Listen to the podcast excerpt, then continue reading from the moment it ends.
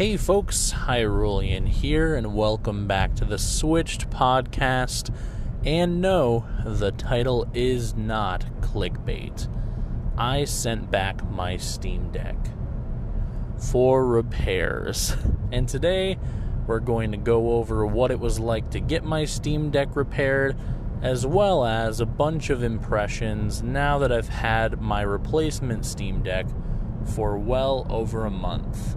In addition to that, at the end of the episode as well, I'm going to throw in some more indie game recommendations. So if you're in the market for some new games to play, definitely either stick around until the end or maybe just skip to the end if you don't care about the Steam Deck because these indie games are great even if you're not playing them on a Steam Deck. So that part's definitely worth a listen no matter what. But without further ado, folks, let's get into another discussion about my Steam Deck and see if I had some better experiences with my second Steam Deck than my first one.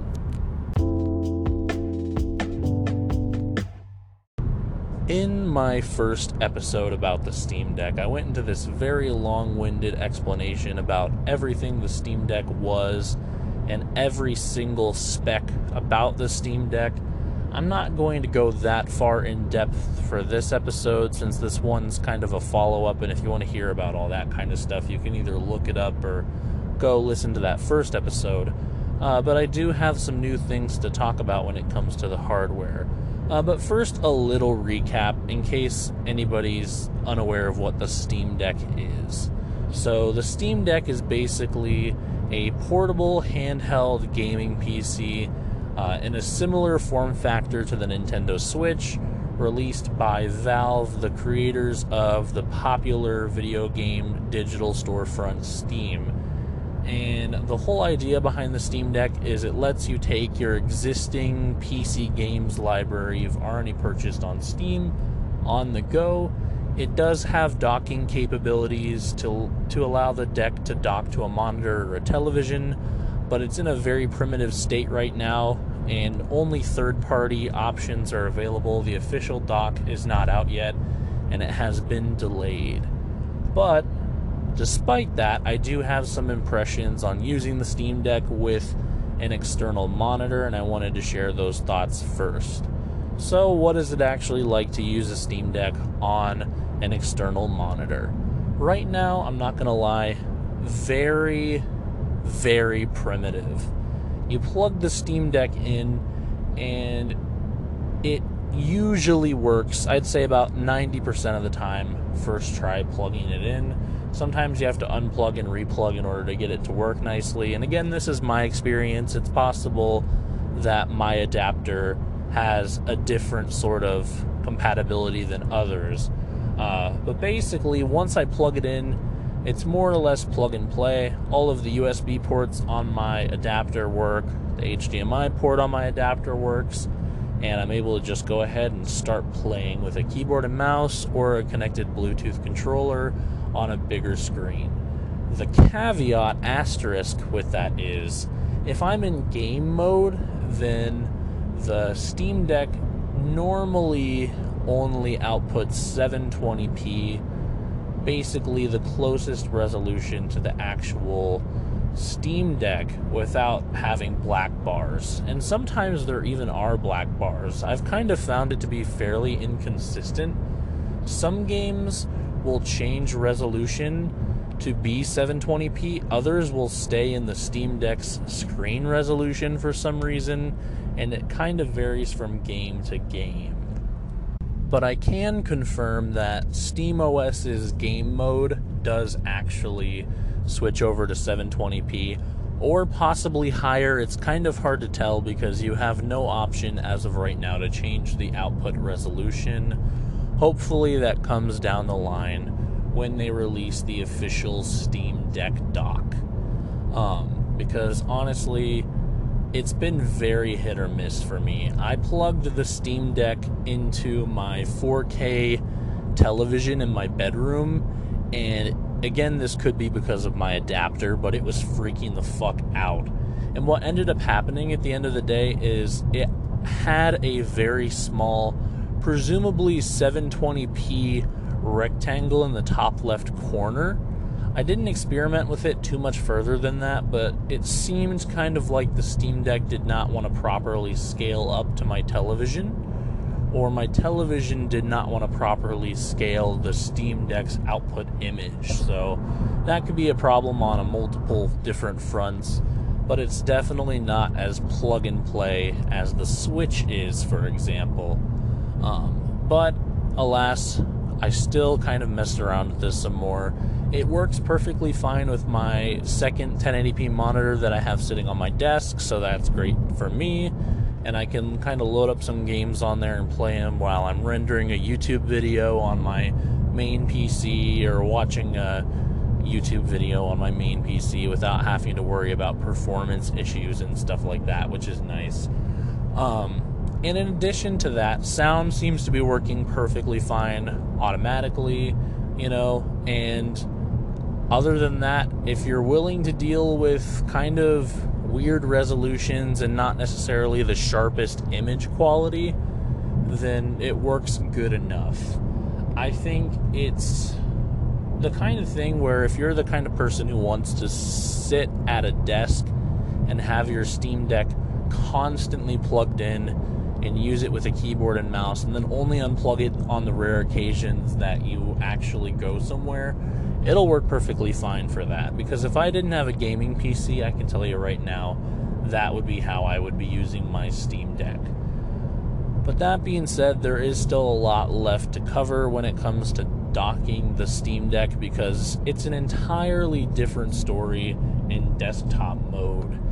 And honestly, I think game mode is going to be kind of subpar up until we end up getting the official Steam Deck docking station. But in desktop mode, you do actually get some different features you don't get in game mode, including being able to pick the resolution for your monitor that you have the Steam Deck plugged into. And for me, what was nice about that is I actually managed to get my Steam Deck to output to my 1080p monitor that I have for my main screen. And I even got it to drive it at 120 hertz, which was insane. And for general desktop navigation and stuff like that, this worked very, very well, and it provided me with a very smooth experience. Um, that was very fun and nice to use, and easy on the eyes, and super smooth. And as long as you're not trying to game at anything super crazy as far as refresh rate goes, having it set high to just kind of navigate the internet and all that is really, really nice. Um, but that being said, when you're playing on a screen in desktop mode, you are actually going to be putting significantly more strain on your Steam Deck depending on what your display is like. My 1080p monitor is a little bit better than the screen on the Steam Deck. It's still an IPS, but as far as resolution and refresh rate go, it's moderately higher and I found that it cut the performance in my games so much that I was just turning down the resolution in desktop mode to 720p anyway whenever I was trying to get into a game of some sort because honestly other than that in most games it was kind of unplayable. Obviously your mileage will vary. Indie games will be great potentially. I got Minecraft to work just fine at 1080p 60 FPS on my computer monitor, so you know that's a plus. And honestly, results vary, but they vary more than you normally get with the Steam Deck, which is already quite a bit, so I just had to put that there. It's also really, really nice because when you're using the Steam Deck in desktop mode plugged into a monitor, you can actually um, you can actually make the device's screen work as a second monitor. So you could even potentially get away with doing some multitasking on the Steam Deck in desktop mode by using that Steam Deck screen as a second monitor. I honestly just love the idea of streaming on the Steam Deck and using the tiny screen as your OBS and your chat view it would be so small, but it would honestly be just about like still big enough that it would be usable and then stream on your monitor with like your monitor as your main game screen. I think that would be really really sweet. I definitely want to try that out at some point.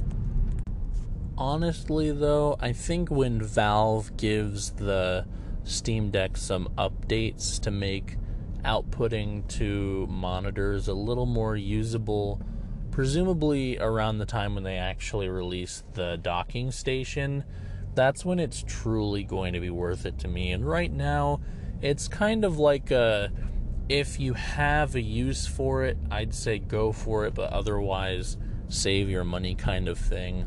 Uh, but if I didn't mention it already, there were reports that third party uh, USB C dongles that allowed you to output to HDMI were bricking Steam Decks. That turned out to be a software issue, and Valve actually released a patch that fixed it, and I haven't heard anybody complain about it in a really, really long time. So, no worries about that. I'm using a USB C adapter by Anker, which is a brand that I really trust. If you search Anker USB C to HDMI on Amazon. It's called like Anker 5 in 1 or 7 in 1 or something like that. Uh, it's got the most reviews and it's around 30 to $35. Highly recommend, works really, really well. Um, but honestly, most of them will work. Just make sure your adapter has power delivery so you can charge your Steam Deck while it's plugged in because otherwise it'll just be draining the Steam Deck's power, and I don't imagine that being super useful, especially since you're going to be drawing more power when you're plugged into a monitor anyway. Uh, but yeah, there we have it, folks. There's sort of a little update on the hardware side of things for you. Um, but yeah,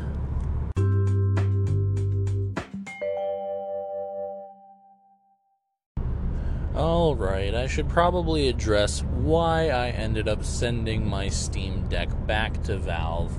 So, without further ado, let's get into that.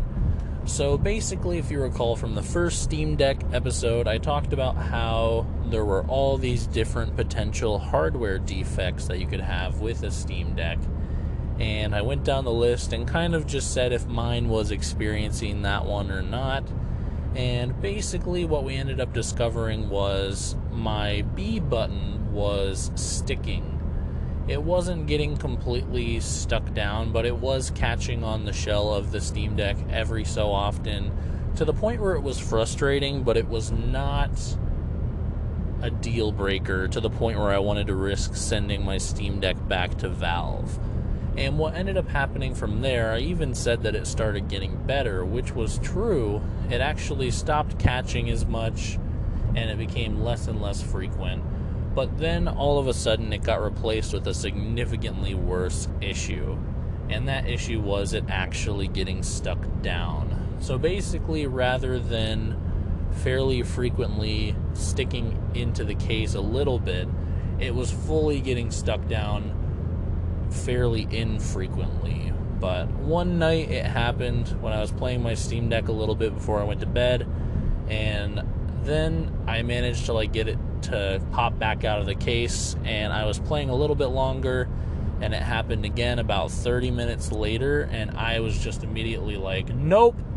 And so I immediately submitted an RMA request and sent my Steam Deck back to Valve for repairs and I'm going to get into the whole story of that as well. But first, I also wanted to mention the only other defect I was having was I did get the bad fan. In my first Steam Deck coverage, I mentioned that I had the impression that I had gotten the good fan, but after using it for a while longer and actually taxing the Steam Deck, I've discovered that it's possible that I actually did have the bad fan I just wasn't running it hot enough in order to actually notice it yet. Uh, but that being said, my replacement Steam Deck did end up having an even louder fan, so that was a bit of a bummer to see. Uh, but let's talk about how I got that replacement Steam Deck. So basically, the RMA request went in on a Monday, or went in on a Sunday night, and I dropped off my Steam Deck at FedEx on a Monday morning after. and the only FedEx drop off near me was a Dollar General. So I brought it there, and the workers there had like no clue this was even a service that their store offered. They were like so confused. So they had to call up the manager, and the manager is like, Yeah, underneath the counter is this scanner, and like you have to scan the package, and then you can give them a receipt, and they're good to go. Neither of the employees there had actually done it before, so that was really funny um, and I taught them something new. And then as soon as I handed over my Steam Deck box, they literally took it, scanned it, and then put it on the floor, and it lived on the floor until it was picked up from the Dollar General later that same day. Um, and what ended up happening from there was about a week went by, and Monday, exactly a week later, rolled around, and I saw that my Steam Deck had been shipped and it was on its way back to me. At the time, I didn't know if I was going to be getting the same Steam Deck back or if I was going to be getting a brand new one. I did end up getting a new one, but I don't know if it was necessarily brand new. Uh, but basically, it shipped out, and so I was expecting it back in like the next two or three days or so because when my Steam Deck actually shipped from Valve, it only took about three days to arrive due to my proximity to uh, where they actually shipped them out of and about five or six days went by and I checked the tracking information on the FedEx website and I found that my Steam Deck was in Charlottesville, North Carolina. And I was like, what the hell? That's basically halfway across the country out of the way from where I live. And I was really, really confused. And so I went on Reddit looking for answers and I posted all of my information about it, like where it was going and roughly where it was supposed to be going. And I asked, I was like, hey, this is like out of the way by quite a bit. Is this normal? And some cocky motherfucker on Reddit wore his little hi hat and he was like, um, actually, yes, please stop posting about this bullshit. I have shipped laptops around the country for my business for five years, and if the FedEx depot nearest to you is busy and they don't have enough people to package and process your packages, they'll send it to a different depot. It's fine, it's normal. And I was like, okay, thanks a lot, douchebag. And lo and behold, it was not normal. About two days passed after that, and it said item delayed, delivery time unknown, which was really scary because even when it arrived in Charlottesville, North Carolina. It said it was going to be delivered that Wednesday night. I was like, there's no fucking way. I ended up getting it the next Monday because what happened was eventually they realized they screwed up and sent it on like the wrong like van or something and they had to ship it all the way back to Valve's distribution center which by the way is in Carol Stream, Illinois and then all the way back to me. So I ended up getting it on Monday instead, and the box looked like it had been through hell. I was really, really worried actually. Um, but alas, when I opened it up, I did find that my Steam Deck was in there, my replacement one, and it was perfectly fine. It was good to go. It was sealed. It had the tag and everything. So, you know, all was well. And I immediately turned it on and checked for any potential defects. All of the buttons felt good and were not sticking in any way, shape, or form, and that's still true now, which is about a month later. Um, and like none of the sticks were weird or anything like that. There were only two things that I noticed with my Steam Deck, my replacement one, that were kind of unoptimal, but they're even less of a worry point than the uh, than the button was before. So no worries there. Basically, there's two things. You can tell somebody opened up my Steam Deck because when I grip it tightly, you can hear the plastic on the on the part where like it separates from the front shell and the back shell creaking a little bit, which I've heard is pretty common if uh, somebody puts it back together and it doesn't clip quite right or it bends the clips a little bit. But functionally, it's perfectly fine. And, you know, the fact that I squeeze it and it creaks a little bit is not a huge issue to me. And then the other thing, and I'm not entirely sure if I'm correct on this or not, is I think I have a very small amount of screen backlight bleed. It's kind of hard to tell, and it's not on every screen. There's only certain screens where the screen's like all black, where I can see the tiniest bit of light poking through around the outside of the screen. But on other all black screens, I don't see that. So I almost wonder if it's a side effect of like the color of black a game is using or something like that. Not fully confirmed, but again, not a deal breaker because it's not noticeable at all unless if it's an all black screen and it's so much more minor than the backlight bleed I've seen on other people's Steam Decks. I'm not even worried about it. So I'm willing to deal with a little plastic creaking and a little bit of screen bleed, possibly, in order to have this deck because this deck has been significantly more usable and significantly better. And it's such a game changer because I was like in my head super hung up on the B button sticking down. So I was being extra careful with the face buttons. And what it ended up doing was making me enjoy playing the games on the Steam Deck less because I was focusing on making sure I wasn't like being rough with the Steam Deck significantly more. But now it's fine and I'm able to just kind of enjoy it, which has been really, really nice. And I've been able to kind of take my mind off the whole defect situation and just straight up enjoy my Steam Deck for what it is. And honestly, I'm willing to deal with the possible backlight bleed and a little bit of creaky plastic because my monitor has backlight bleed and creaky plastic is such a small issue. It's like I'm just nitpicking at this point. And realistically, if I wanted to, I could probably pop the back off and re snap it on and it would probably fix it. But I'm kind of just scared to touch the inside of my Steam Deck at this point because I don't want it to break in any way. Because I really don't want to have to go without it for another two weeks. So it is what it is. I'm sure eventually I'll pop it open to replace that fan because the fan is quite a bit louder on this model. But as I mentioned before, I mostly play emulated games and indie games that don't ramp up the fan too much on my Steam Deck. So it really hasn't been too big of an issue, but your results may vary. It seems like I've been seeing less and less stuff about defects, though, on the Steam Deck subreddit, so presumably these models that are getting out a couple months later than mine are significantly higher quality and they're kind of coming off the factory floor less defective than they were for the first couple months there. So I think if you were a quarter threer, you probably ended up getting pretty lucky, and your Steam Deck's probably going to be pretty good quality wise. But yeah, overall, fairly good news here. Having a lot better luck with this second replacement Steam Deck, and things have been a lot more usable and less buggy. Well, I guess buggy is not exactly the right word because hardware isn't buggy, uh, but it's been a lot more consistent quality wise, and I feel a lot more comfortable recommending the Steam Deck from a hardware quality standpoint than I did when I made my first initial impressions podcast.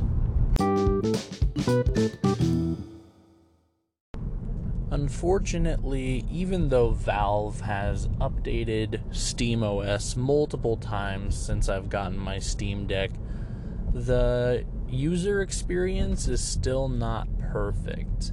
I mentioned in the previous podcast episode how when I would go through my different tabs, it would like really, really, really lag to the point where like it would freeze for a second before it would switch to the last tab.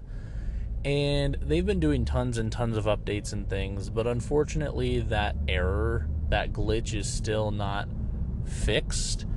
And I thought it was possible that it might have just been my Steam Deck but I was watching a YouTube video today actually, and I saw gaming on Linux was having the same issue as me. Though he wasn't talking about it in the video, but he did happen to tab through all the way down to the non Steam apps in his Steam Deck's library. And when he reached that screen, it did have that little hang hiccup like mine did. So it's definitely a common issue. And before I continue on talking about the SteamOS interface anymore, I should probably mention that it's possible that some of my glitches with the operating system might be caused by the fact that I use Plugin Loader, which is basically a fan made tool that allows you to do some fancy extra stuff with your Steam Deck. and it's known to cause some issues with the operating system. But most of the issues I'm going to mention today were present before I even downloaded Plugin Loader, so there's definitely some room to be improved. But some other things that have happened as far as like my software crashes and things is I had about the second week that I had my Steam Deck around right when I uploaded the first Steam Deck review a black screen that was so bad that I could not get my Steam Deck to turn off and on again until I held down the power button for a really long time. And even then, what really fixed it was plugging it into the power adapter once. It did not want to respond until I plugged it into some sort of a charger. So that was a really, really weird crash, and that was definitely the worst one I've had. I have fully crashed about five or six times in the couple months that I've had my Steam Deck now, but for the majority of the time, crashes have gotten somewhat better. And if I'm playing a verified title, I'm significantly less likely to crash now than I would have been back when I first got my Steam Deck. Um, but crashes do exist, and you should expect them if you are getting a Steam Deck, especially if you're tinkering under the hood or you're messing around with other stuff like that.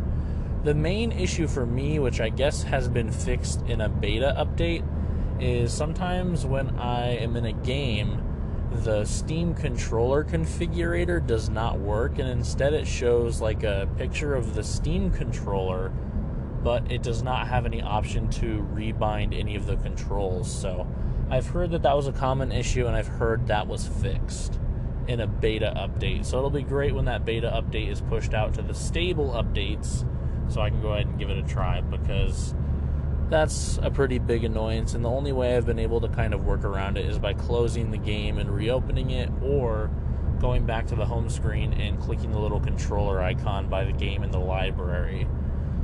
Um, but enough about talking shit about SteamOS. Let's talk about some of the great new features that Valve has added to SteamOS, starting off with per game performance profiles, which is super handy because before if you wanted to go into the power user advanced settings under the battery tab on the Steam Deck and change any of the settings to give yourself better battery life or make the game run faster in any way, you had to basically change those settings around every single time you launched a game because those those settings that you applied would be applied basically to the entire Steam Deck. So it was an all or nothing kind of thing and fortunately, Valve listened to community feedback and added per game performance profiles so I can set it so when I launch a specific game, it changes the performance settings accordingly, which is really, really nice.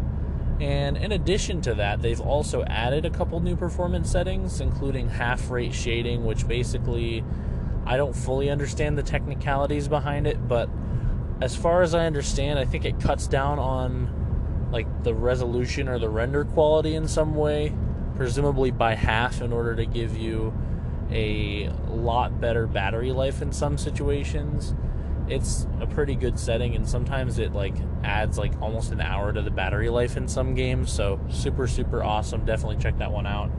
And then the big one was they added the ability to change your refresh rate of the screen, which is really, really handy because basically, for a simple explanation, when you're playing a game on the Steam Deck, it has a 60 hertz refresh rate screen, which means 60 times a second the screen gets a new image. And that's directly linked to your FPS. So if you're getting 60 FPS and your screen is 60 hertz, then you're getting one frame per second The game feels perfectly smooth. Really, really, really great stuff. And or not one frame per second, that would be bad. You're getting 60 frames per second and it's being flashed on the screen 60 times a second, so it matches. And it's going to be the most smooth and like enjoyable as it possibly can be. If you cut that down to half and put a 30 FPS cap on, you're getting one frame every other refresh. So basically, like one one frame is sticking for two hertz versus when you're running at 60 FPS where it's one frame, one hertz, if that makes any sense. This is kind of a super dumbed down explanation, and I might be messing up some of the technical details, so please bear with me. Um, but the thing is, like, if you can't get the game to hit 60 FPS, if it's like stuttering quite a bit or it's jumping up and down, you're going to notice that because your frame time is going to suffer, which means the game's going to feel choppier, you know, et cetera, et cetera, more input latency, that kind of thing. But the nice thing is now, thanks to Valve's update, we can change the refresh rate of the screen and we can set it to any value we want between 40 and 60 hertz. So that's especially useful for games that you can get to hit 40 FPS but not all the way to 60. A good example in my case was Breath of the Wild. Breath of the Wild, uh, running through the Wii U emulator Cemu uh, can usually hit anywhere between 40 and 50 FPS, but not quite that sweet spot of like 60. So I'm either stuck capping it down at 30 FPS, or with the new update, I can set it to run at 40 FPS locked and match up with my 40 hertz display, and I get that extra smoothness that you get from playing the game at a higher resolution than the Switch has or a higher frame rate than the Switch has, or both, um, without having to like worry about the fact that it's not quite hitting the full 60 FPS because 40 FPS does feel significantly smoother than 30 when you're running on a 40 hertz display. It's the kind of thing where I saw all these videos where people were saying like yeah, 40 hertz 40 FPS is way better than 30 FPS on 60 hertz and I was like, how? It's 10 FPS more. Surely it's not that much better. It actually is. It's something you have to try in order to see how useful it is, really. But um, if you do have a gaming PC, you more than likely have on your graphics card either FreeSync or G-Sync.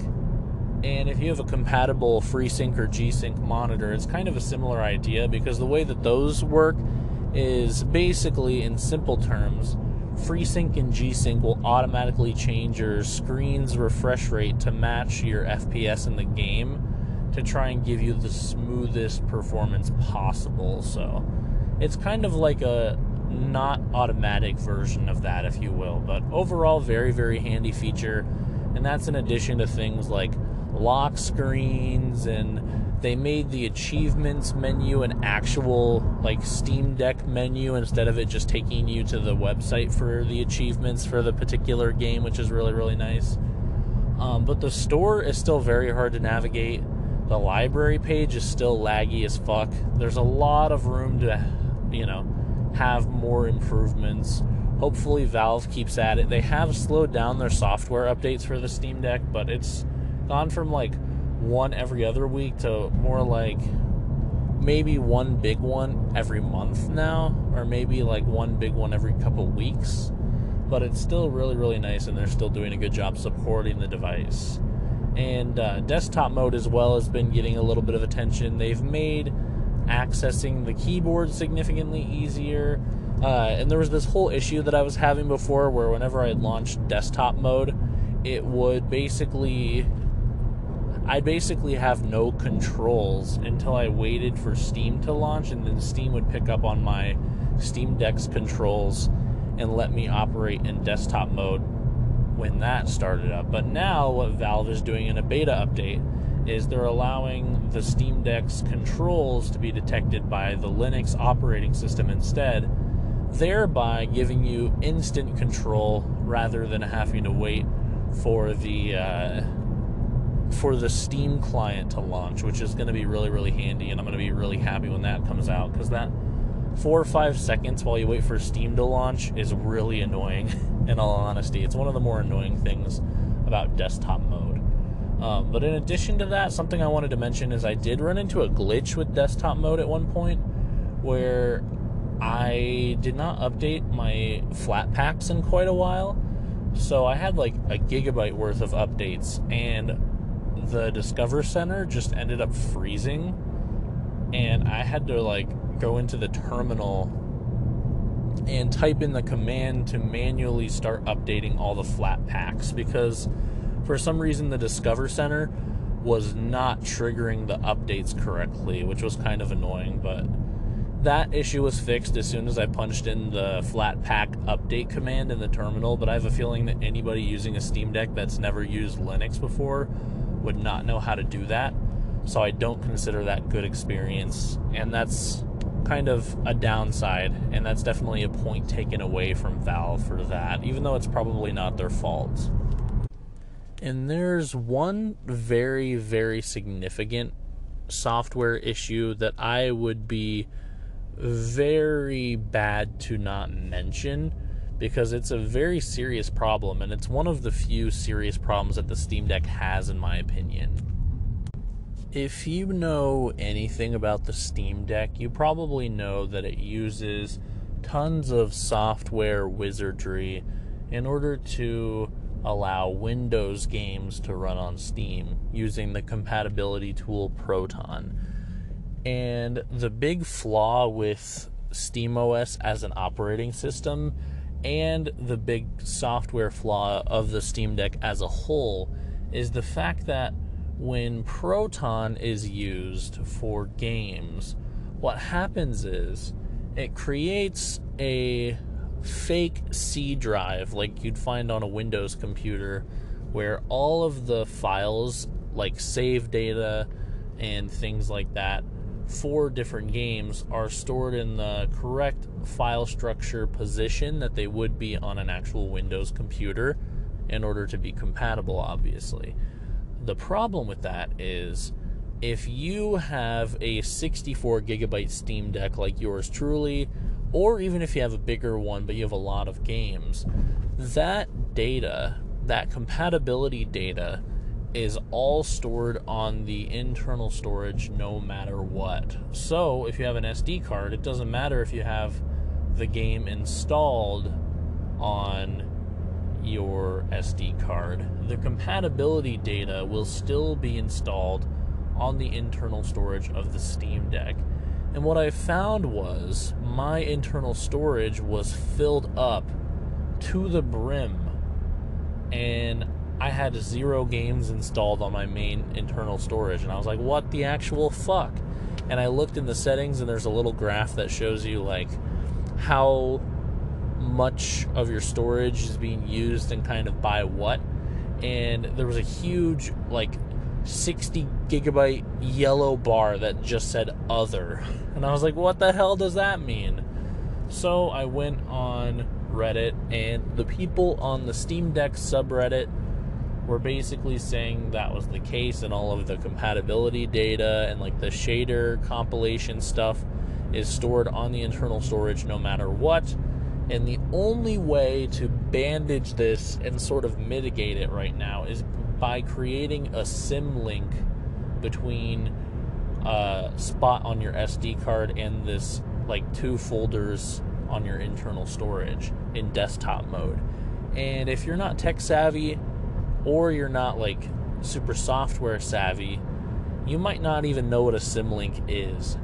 I thankfully know what a symlink is but even if you're not super tech savvy, it's pretty easy to set up. The idea is it's basically a virtual gate between two points on your computer's file system. You can think of it like from Portal 2, like a portal gun, where basically when some software goes into a folder in one spot to look for some specific data, instead it's redirected to a different point, and the software can't tell it's a different point because your computer is systematically linking those two folders in a way that they appear as the same folder in the correct location for the software. And this is a feature on Windows that I've used before, and this is a feature on Linux that I've used before. And thankfully, with the Dolphin File Manager, it's very easy. All you have to do is find the two correct folders on your internal storage in the file manager, drag them onto your SD card somewhere safe, and then drag them back. And when you drag them back, you click the create a link or create a symlink button, instead of the move or copy button when you drag them back. And that'll create basically these fake folders that don't take up any hard drive space, but Steam will fill up those folders and all of the data will instead be sent to your SD card, even though Steam still treats it the same as if it's like the actual folders uh, on the internal storage. And this is a great solution, and this works perfectly fine, and this fixed all of my problems. But any non tech savvy person picking up a Steam Deck as their first gaming PC after only owning a PlayStation or an Xbox or their mom's laptop is not going to have even the slightest technical know how to go in and create a system link folder, especially finding it or knowing to Google it and find the correct search results that'll point them in the direction of a tutorial on how to do it correctly, which is even what I had to do. This is just bad user experience, and there should definitely be an option to have all of the shader cache data and all of the compatibility data automatically dumped on the SD card instead of the internal storage because for people with a 64 gigabyte Steam Deck, but I have like a half a terabyte SD card in mine, your internal storage is going to fill up fast and it's not going to be with games. It's going to be with save data, compatibility data, and shader compilation data. And it was a huge bummer because I genuinely thought my Steam Deck's like storage would go a lot further than this. And it does, but that was only after I went in and did a system link, which again is not something that an end user should normally have to do on this kind of a device. But that's sort of my main software gripes and praises for software updates on the Steam Deck.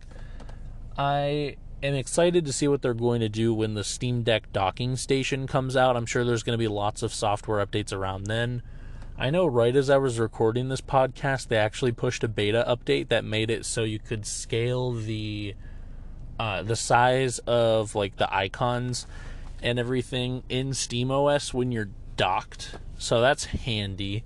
Allegedly, that's for the Steam Deck docking station whenever that comes around, but basically that'll let you make the game icons and the button prompt icons and all that in gaming mode significantly larger in case you're running on a 4K TV where all of the icons were previously super tiny before. So, good stuff.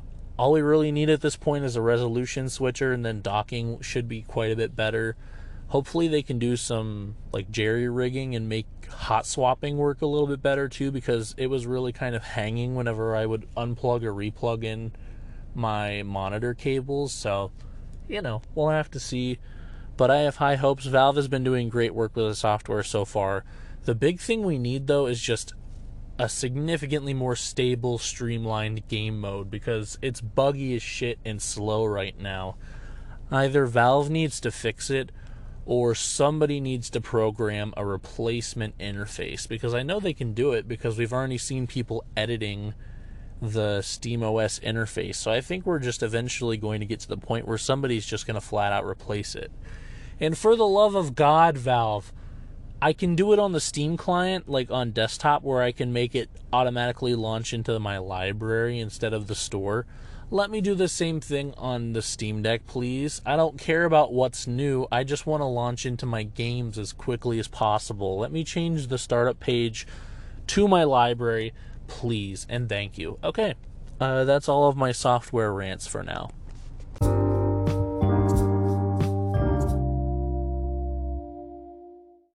In the last podcast episode about the Steam Deck, I was kind of talking about all these different games I was trying on the Steam Deck across a multitude of different genres as I was kind of starting to get a feel for what I thought worked well on the Steam Deck and what I thought didn't work so well, and I'd rather just play on my actual gaming PC.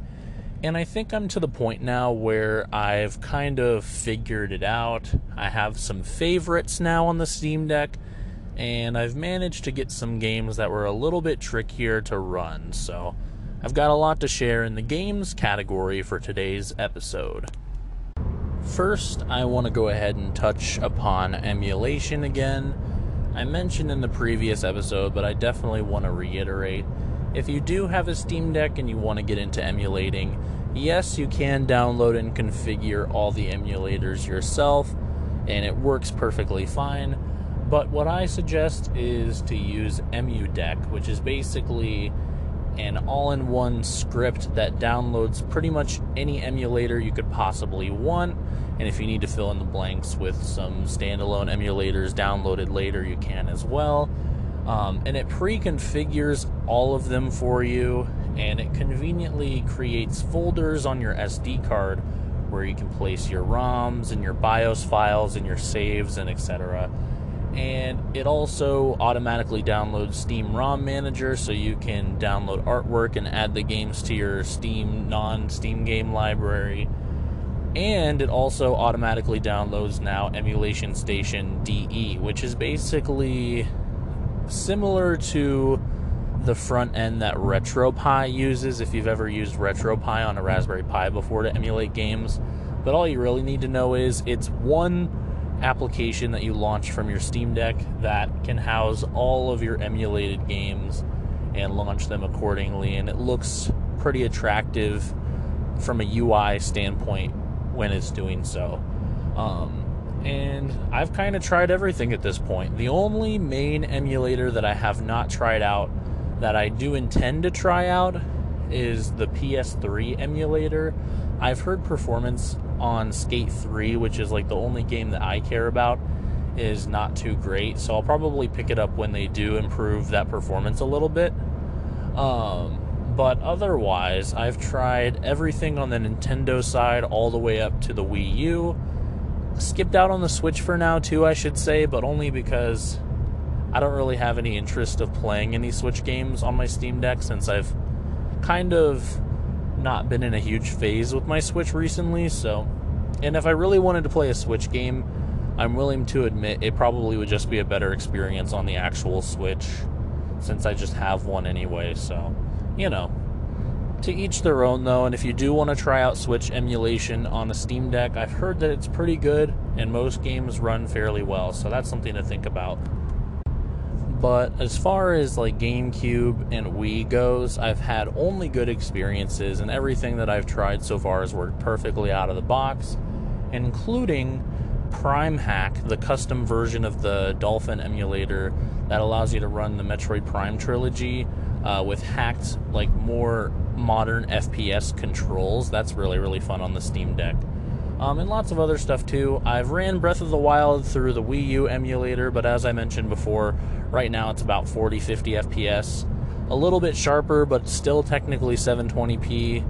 I'd probably hold off until the native Linux version of Breath of the Wild releases, because that's when we're going to get really, really good performance and upscaling and stuff like that.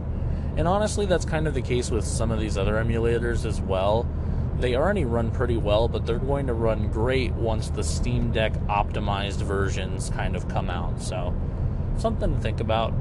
Um, and that's kind of really all I got to say about emulation. I found some really good tutorials for custom menus for RetroArch for the touchpads. So I could like move my finger across the touchpad to select different options on like a little quick menu to like save and load and things like that. So if that's something that sounds interesting to you, maybe you should check that out. Um, and other than that, I really don't think I have anything else to say about emulation. There were a few games that were kind of sad performance wise, and that includes like some of the Tony Hawks. I was having trouble getting them to run super smoothly, both with the GameCube versions and with the PlayStation 2 versions using the PlayStation 2 emulator. It's just not really in a super great state right now, and they don't seem to run super perfectly. And I can't vouch for other games on the PS2 emulator because those are the only ones that I've tried. But I know on the GameCube emulator, there's plenty of first party titles that work flawlessly, so it's probably just a Tony Hawk issue more than anything. I do want to mention one of the games that I've been trying religiously to get run on the Steam Deck that still has not worked for me is Tony Hawk's Pro Skater 1 Plus 2. I've seriously been having some pretty big issues with the Tony Hawk games, which is a huge bummer because it's one of my favorite series of all time.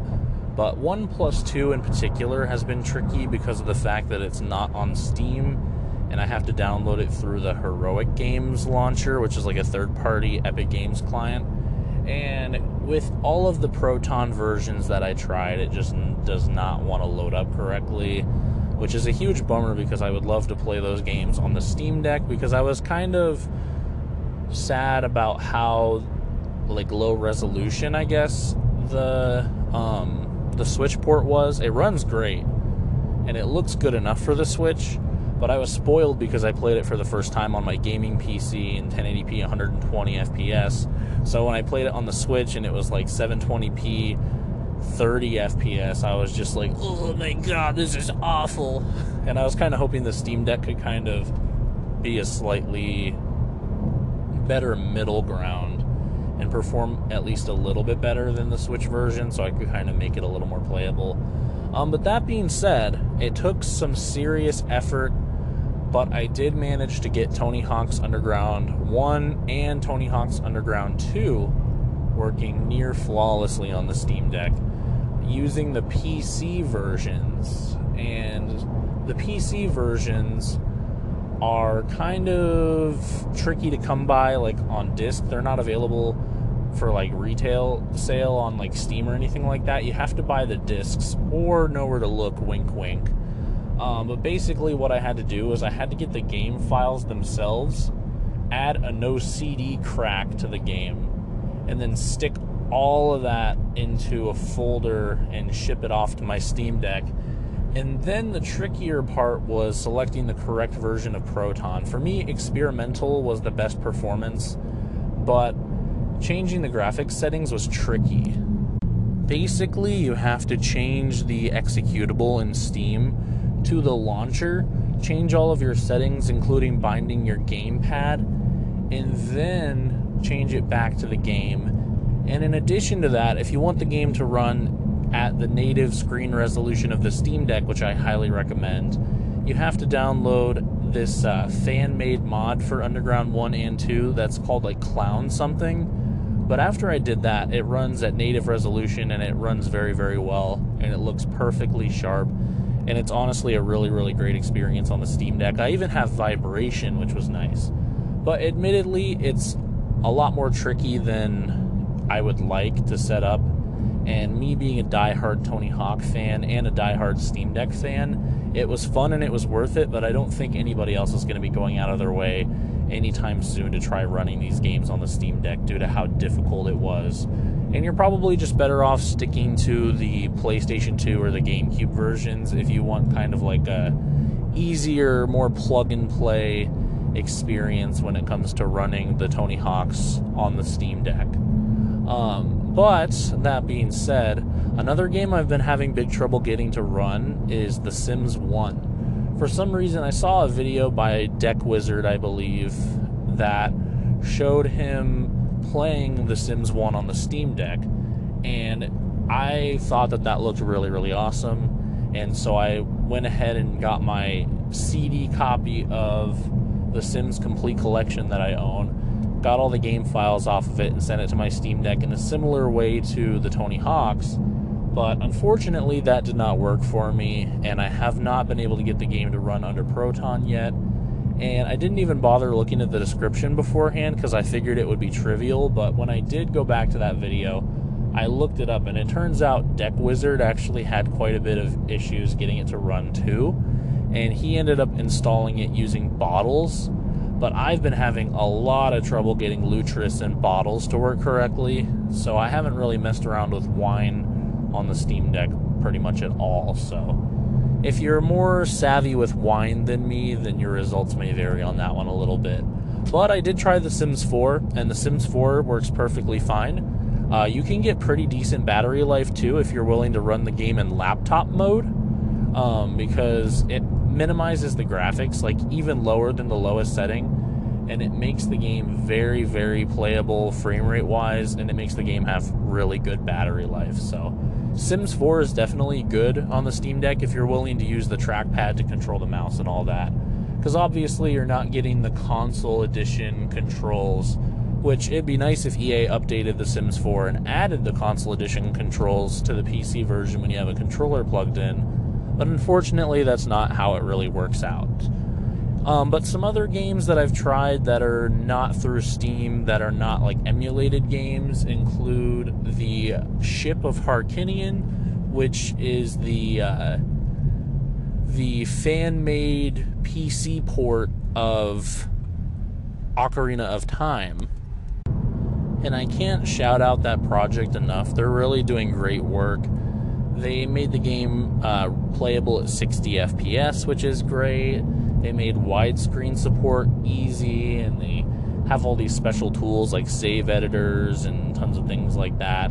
Um, and honestly, playing Ocarina of Time through the PC port is probably now the definitive way to do it. And they're only planning further updates, including stuff like online multiplayer and easy texture pack installation and stuff like that. And I can't wait for that. Uh, and they're also working on a Steam Deck native version, but as it stands right now, I've tried it through Proton, and it works fairly well with some slight tweaks here and there. Uh, but honestly, I might hold out for the Steam Deck version before I give it a full proper try. And it's a little tricky to set up unless you have a Windows PC readily available. So that's something to keep in mind as well. Um, but let's see. Other than that, have I tried or played anything super crazy. Something I want to try out is The Simpsons Hit and Run because there's a huge community of modders behind The Simpsons Hit and Run on PC. Uh, and I'd love to do a playthrough of The Simpsons Hit and Run with the Donut mod because I haven't played all the way through the game with the Donut mod. And that basically changes the game completely. So that's something that's sort of in the back of my head to try out at some point. Um, but other than that, I think that's the main PC non Steam games that I've really tried out. Now, the Steam summer sale was fairly recently, and I should probably talk about some of the games that I got for my Steam Deck during that as well. Uh, and the main ones I want to shout out first, because I'm sure not a lot of people are thinking about them, are a lot of those classic PopCap games. PopCap made so many iconic PC games back in the day that I could spend probably the rest of this podcast listing off their games and still only get through like half of them. But the big ones are games like Bejeweled, Plants vs. Zombies, Peggle, Zuma, you know, games like that.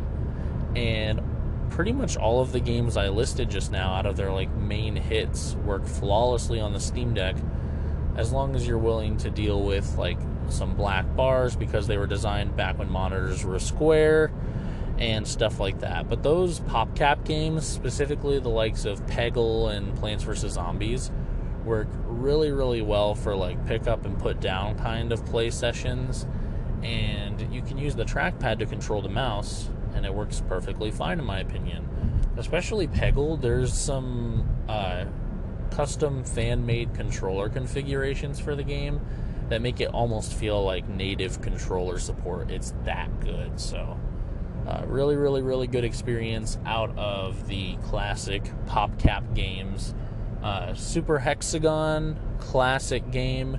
Uh, I already talked about this before, but Geometry Dash is another classic game, and it's marked as unknown on the Steam Deck, but it actually works perfectly well, and it's really, really fun. Um, another game that I've been playing is this rhythm game called A Dance of Fire and Ice which is more or less like hitting buttons to the beat of a song and you like move along this like track and like uh it's kind of hard to explain you'd have to see it but it's a rhythm game works really really well on the steam deck very enjoyable excellent excellent music um, and what else? I've got this picross game as well that's called like uh, what's it called? Fuck Oh, PictoPix. It's called PictoPix. Uh, let me just really quickly pull up my Steam library as well because I've got quite a few more that I want to list off that I picked up during the summer sale that I can't recommend enough. Um, let's see. Steam library. And of course, it does not want to load right now. That's swell. We're doing it live, but we're failing. well, fuck it. Um, let's see. I got my Steam Deck right here, actually. And by the way, I'm parked in case anybody was wondering. I'm not I'm not checking my games out on my Steam Deck while I'm driving. That would be so fucking stupid. Um, I downloaded Bloons Tower Defense 6, which is self-explanatory. Mouse controls with the touchpad are kind of iffy though.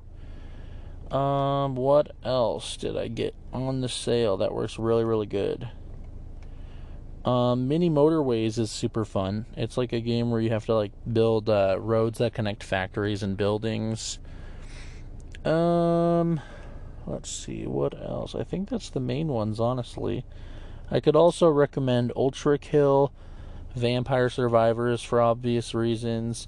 Uh, Yoku's Island Express is really fun. It's like a pinball open world adventure game that's 2D, super fun. And then there's the big two I want to talk about. And really quickly, I'll start off by talking about this game called Wobbly Life. It's uh, not marked as verified or anything on the Steam Deck, but it works with some minor tweaks. Um, not perfect frame rate wise, but definitely super playable. And I'm sure if I tweak the graphics more, I could definitely get it to run at 60 FPS. But basically, it's like a very, very streamlined life sim mini game collection.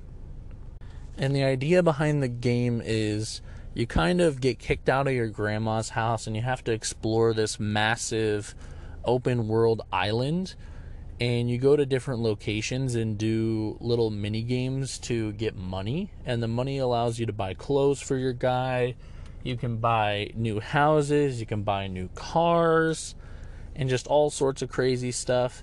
There's tons to collect and do, surprisingly. Other than the jobs, you can also go like fishing and you can sell your fish that you make for money. You can go treasure hunting. Um, you can do like quests for certain people, which is really fun. Like you can find UFO parts and bring them to this secret science lab, and they'll build a UFO and you can fly it around. There's a museum for you to fill up with different uh, relics you find around the island, and the island's pretty large, and you have to transport them all the way back, which can be kind of tricky from time to time. There's like this massive adventure island where there's like a giant temple with a dungeon you can go into. It's really just kind of like a underrated hidden gem of a game, honestly.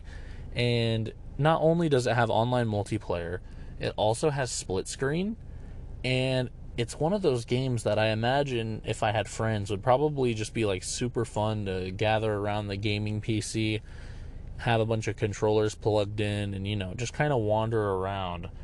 And you can tell some of the game is definitely designed with multiple players in mind, but there's like races you can do, and if you're by yourself, it's time trials, but if you have friends, you're racing against them.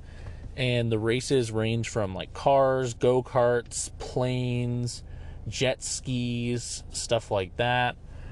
The possibilities in this game are endless. There's seriously so much content, and it's the perfect like background game. And you can just like do some taxi missions, going around picking people up in one place and dropping them off at another to make some money, while you have a YouTube video going on on like another screen or another device and it runs fairly well on the Steam Deck. The only caveat in my mind is the graphics settings are for some reason being saved with the Steam Cloud for the save game. And that means that whenever I change the graphics settings to work well on the Steam Deck, it completely fucks them up on my gaming PC. So I have to go in and change them again, which is pretty annoying to be honest with you. But that being said, it is still very very fun and it's was on sale for like 12 bucks during the summer sale. Um, but normally it's like 15, so that's definitely one to keep an eye out for. So there's something for your consideration. And then the other game I want to talk about is a fairly new one, and I didn't get it on any huge sale on the Steam sale or anything like that, but it's so fun that I had to bring it up, and it works perfectly on the Steam Deck, and it's called Neon White. Neon White is like this awesome first person shooter speed running level game. I kind of almost feel like the easiest comparison is a game like Superhot, where you kind of have a specific path you're supposed to go through with the level, and you're trying to complete it as fast as possible. Except obviously, there's not that super unique, like, time only moves when you do mechanic, but there's tons of other super interesting mechanics, and they mostly have to revolve around, like, the soul cards, because the different soul cards your character has represent your different guns. And you can basically on the fly while you're doing like your little parkour and shit rip up the soul cards and instantly gain an ability like an extra high jump or a double jump a dash forward or a dash in any direction. I know there's a grapple hook one later on in the game. I haven't gotten that far yet. And like there's tons of different stuff and you can chain them together and all that jazz. There's a bomb and you can do like a bomb launch like you can in like tf2 um, and honestly, it's just like a really, really fun game to hop on and try and beat your high scores. And I was playing it almost exclusively on my PC, and then I saw it was Steam Deck verified. So I downloaded it, enabled gyro controls linked to work uh, with the camera stick rather than the mouse, because for some reason this is one of those games that doesn't like to switch between mouse and keyboard very elegantly. Um, but once I did link that up, gave myself a little bit of gyro to help with my aiming, even though it already has aim assist on controllers. I was playing just as good as on my PC, and I was even beating some of my PC times. So that's definitely, you know, a really, really good thing. And it's deck verified with a green check mark, so it's naturally going to be a really, really good experience. But I have to address the elephant in the room. It has a super stylized anime aesthetic and it can be a bit much sometimes, especially with the dialogue and some of like the overtop like sexual nature of some of the characters. And it's one of those games where if you hate anime, it's a shame because you're definitely not going to want to play this game because it's so anime and you're honestly missing out on a really really fun game. But if you can like kind of skip the dialogue, which all the dialogue is skippable, and just focus on playing the game, even if you don't like anime, you'll have a lot of fun with this one. It's so fun taking and tearing apart all the levels in your head and trying to figure out the best route to finish them as quickly as possible. It's something that like I haven't really gotten in a lot of other games in a long time. And it's really really interesting. And definitely the most easiest comparison is Superhot for games that are popular that people like kind of know about because it's a similar premise, but it's a lot more fast paced. So it's definitely one to check out, especially if you can deal with the anime aesthetic and you're interested in games that are like about speed and agility and kind of getting you thinking a little bit. So, but yeah, there's a little discussion about Neon White. Definitely check that game out. Do I have anything else I want to say game wise? Honestly, I guess I could just mention really quickly if it wasn't clear from this discussion so far, all of the games that I've been playing on the Steam Deck are either old, emulated, or indie.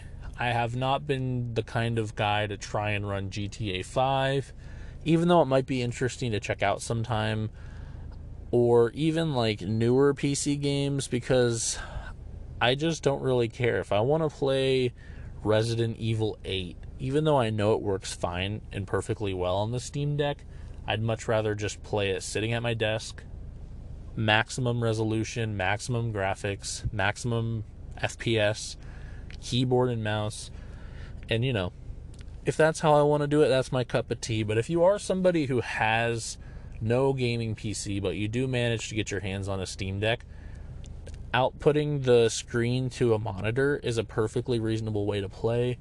I was playing the Tony Hawks that I mentioned before, outputted to a monitor this morning, and I was using my PS5 controller. Perfectly smooth, perfectly responsive. And since it was an older game, I could upscale it a little bit to match the monitor resolution, and it did not lag. And it was just a great experience. And my HDMI adapter also has two additional USB ports, so if I wanted to, I could play like first person shooters with a keyboard and mouse output to a display off of my Steam Deck. And if I didn't have my gaming PC, I know 100% I would be diving into trying to make like YouTube videos exclusively on the Steam Deck and stuff like that. But you know, I'm very, very spoiled with my adult money and I have multiple devices to do multiple purpose built things now. And I'm so spoiled that childhood me would be like jealous that I'm not, you know, taking full advantage of the fact that the Steam Deck could literally be a recording device for making Let's Play videos, you know. But I'm not at a point in my life anymore where I need to worry about that kind of thing because I have adult money in different pieces of tech now and it's it's really really nice but the steam deck's kind of grown on me and i think when i kind of left off at the end of the last podcast episode i was feeling kind of mixed now it's been fully integrated. I kind of have figured out how i want to use it and when i want to use it. It's been really nice not having to purchase indie games twice. The first time when they come out on pc and then the second time after they become huge on the Switch to play them on the go. It's nice just having one device that plays like almost every game that I could possibly want to play because honestly, I was going through my list of like favorite games of all time recently and almost all of them are on the Steam Deck already, will be on the Steam Deck or are emulatable on the Steam Deck, which is super impressive. The game library for this device is insane and a lot of stuff works better on the Steam Deck than on my actual gaming PC due to the hard work Valve put into making the Proton compatibility layer so good. So, yeah, if you're in the market for a nice gaming PC and you already have your reservation in, you'll probably really like the Steam Deck. It's great. It's the closest thing to a console that a PC has ever been, but it's got the heart of a PC, it's got the freedom of a PC and I definitely am a lot more positive on it now that I've got my replacement and I've been able to do some serious gaming time. But yeah, there's my thoughts on the Steam Deck after about a month. And there's sort of my experience getting a replacement sent in. And you know, yeah. I think that's really all I got to say about the Steam Deck for now. Obviously, I'll probably be back later, especially after the Steam Deck dock launches. So, Folks, have yourselves a great day. Stay tuned for more Steam Deck content, but I do plan on doing some other stuff as well. But yeah, I'll talk to all y'all later. Bye bye.